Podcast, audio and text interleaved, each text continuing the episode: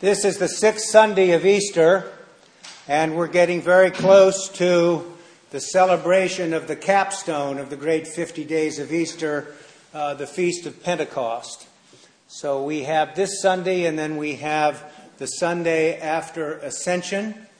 As a young Sunday school student at St. Matthew's Church said to me over 40 years ago, after the Feast of the Ascension, we don't have to think about Jesus anymore. What we've had in the last two or three weeks is the switch of the gears from the first part of the Great 50 Days, focusing on Sundays about the uh, resurrection faith, about the, the resurrection appearances of Jesus. And after that, we have now been reading about how then must we live? How did the New Testament church appropriate the resurrection faith? How did they see their way forward? What did they believe was central to their common life together as church? So, once again, we read from the book of Acts. We read from the revelation of St. John the Divine. And we read also from John's Gospel, uh, part of the farewell discourse Jesus is saying goodbye to his apostles and disciples and um, giving them tools they can use to cope with their separation anxiety. So, in the reading from the book of Acts, another um, tribute to the Revised Common Lectionary, we're introduced to another woman, figure central to the early church, Lydia, a seller of purple cloth. And in this reading, Lydia and her group are living in a town near Philippi. She will become uh, a central part of the Philippian church. You know, it's important to say that uh, the early church movement, Christianity, was an urban movement. Christianity was an urban movement. Philippi was not a hick town. It had about 20 or 30,000 people in it. And Paul founded churches in, in cities of substance in the ancient Near East.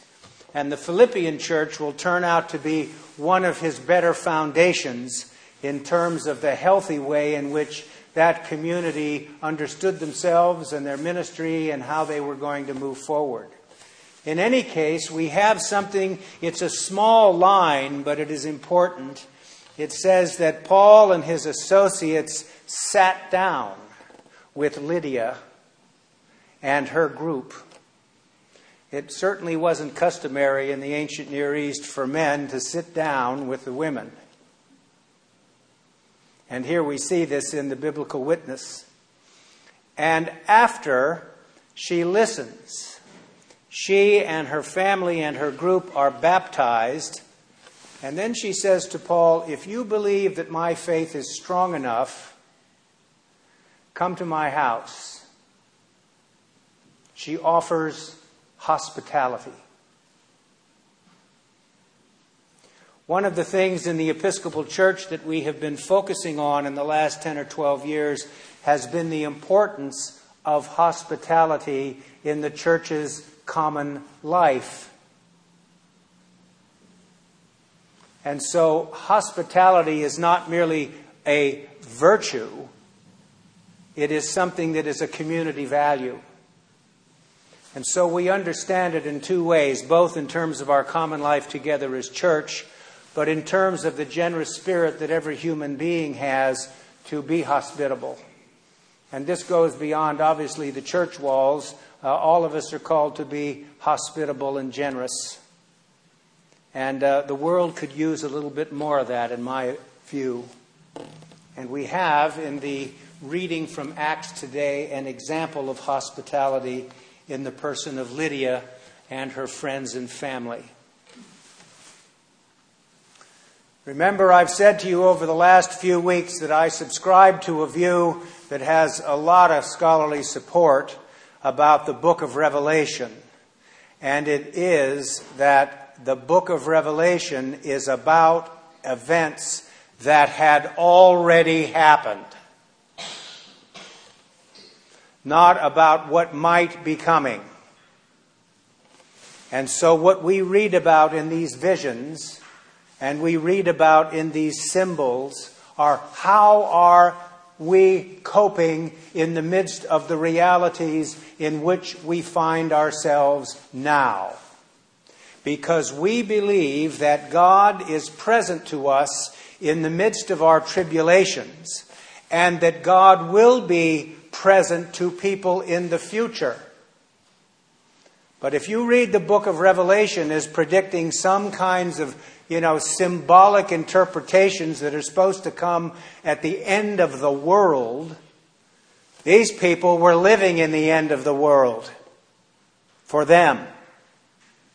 So, what do we have today? Last week, we had the image of a new heaven and a new earth. And more to the point that we're not just watching a tableau play itself out about a new heaven and a new earth. The Christian community realized the community out of which the revelation emerged was we're part of the new heaven and the new earth, and we need to exercise some responsibility in making it so. We need to be transformers of society. We need to create a world where it is easier for people to be good. Not just waiting, but being part of it. And so today we have a vision of the heavenly Jerusalem. What will the city of Jerusalem look like now?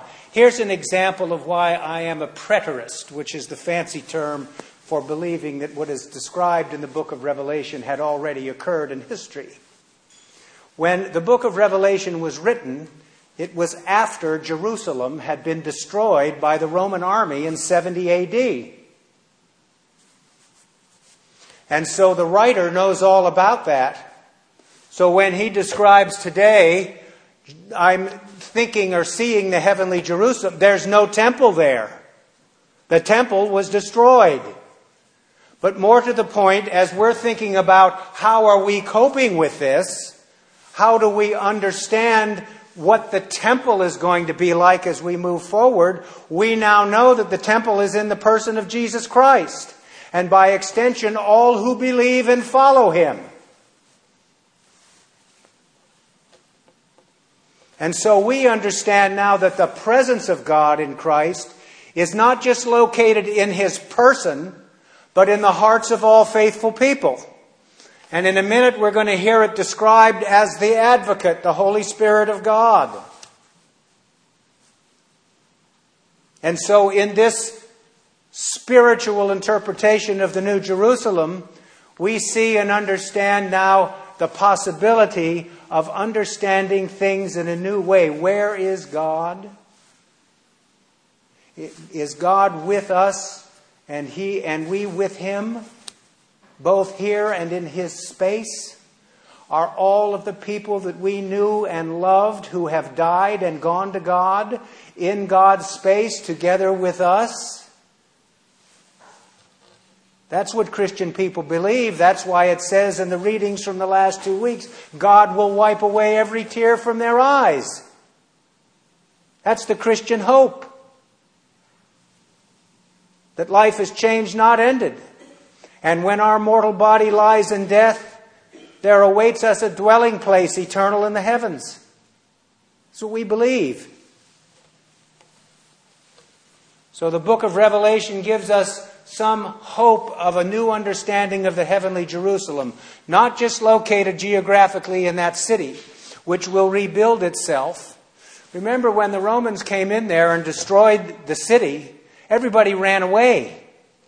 When you read the Gospels, you're reading about a time when people had run out of Jerusalem. There was hardly anybody there. And they all now begin to come back. And they begin to re understand what it means a reconstituted Jerusalem. And so, in every age, you and I have the capacity, spiritually, emotionally, and, and uh, mentally, to be able to do this work in every place that needs rebuilding and the presence of God's unconditional love, acceptance, and forgiveness. So today, Jesus is speaking to the disciples and the apostles about his departure. He's telling them that he has to go and he's going to go be with the Father, but he shouldn't, they shouldn't worry about this because there's going to be an advocate sent the Holy Spirit.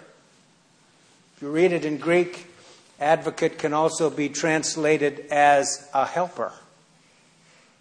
I'm going to send you a helper. So we understand the Holy Spirit as a helper. God coming in an inward way to enlighten and strengthen us. So when somebody asks you, what does it mean to possess the Holy Spirit? Or when preachers say that in your baptism you have received the Holy Spirit of God, it means that capacity to touch God coming in an inward way to enlighten and strengthen you. The still small voice that comes to you that you know is not your own. So Jesus is speaking today about the advocate that is to come. Let me say something about this too uh, in a little more detail about the Holy Spirit of God and how we might understand that.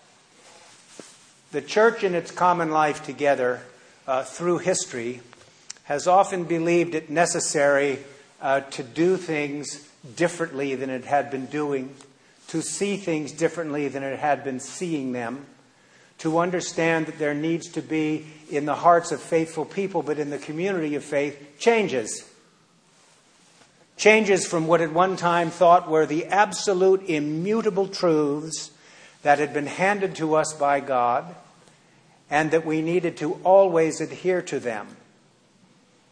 But we have also understood that the Holy Spirit moves and we receive support from this not merely from the gospel witness, but from Paul, who says the Spirit moves where it will, right?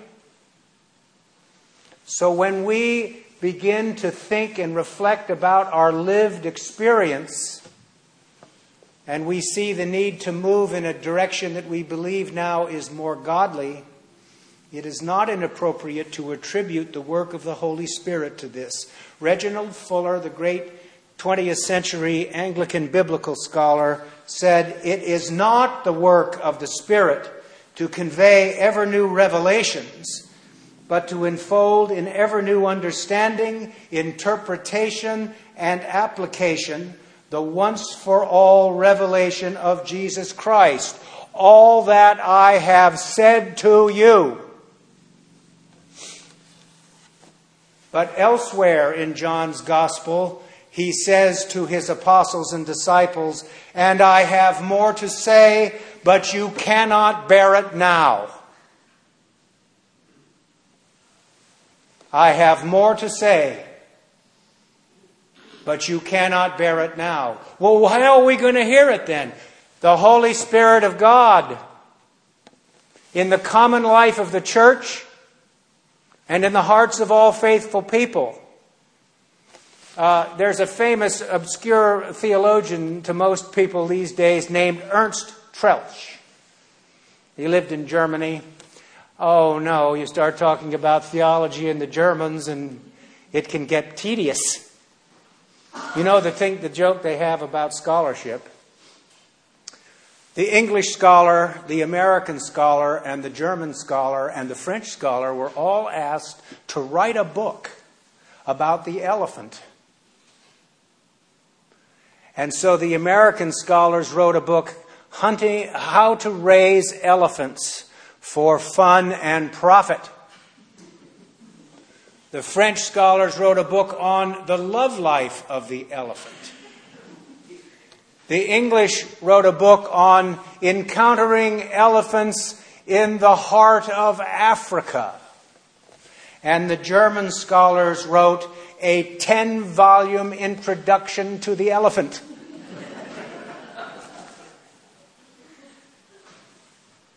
but Ernst Troeltsch described vari- varieties of Christianity, and he would call Anglicanism the church model. As opposed to the sect model. And what that means is, of course, that we believe in the church. We believe in the continuity of the tradition with a capital T. We don't just understand the church is focused exclusively on the biblical witness. We believe that the tradition with a capital T and our human reason and experience are part of what we understand as authoritative in our common life. And the location of human reason and experience is where we encounter the presence of the Holy Spirit of God, understood in relationship to those other two aspects of our common life. So when we move in a direction, that's how it works. It's not some mystical occurrence, it's the occurrence of people who are faithful, who seek to know more fully and more deeply with the help of God's Spirit.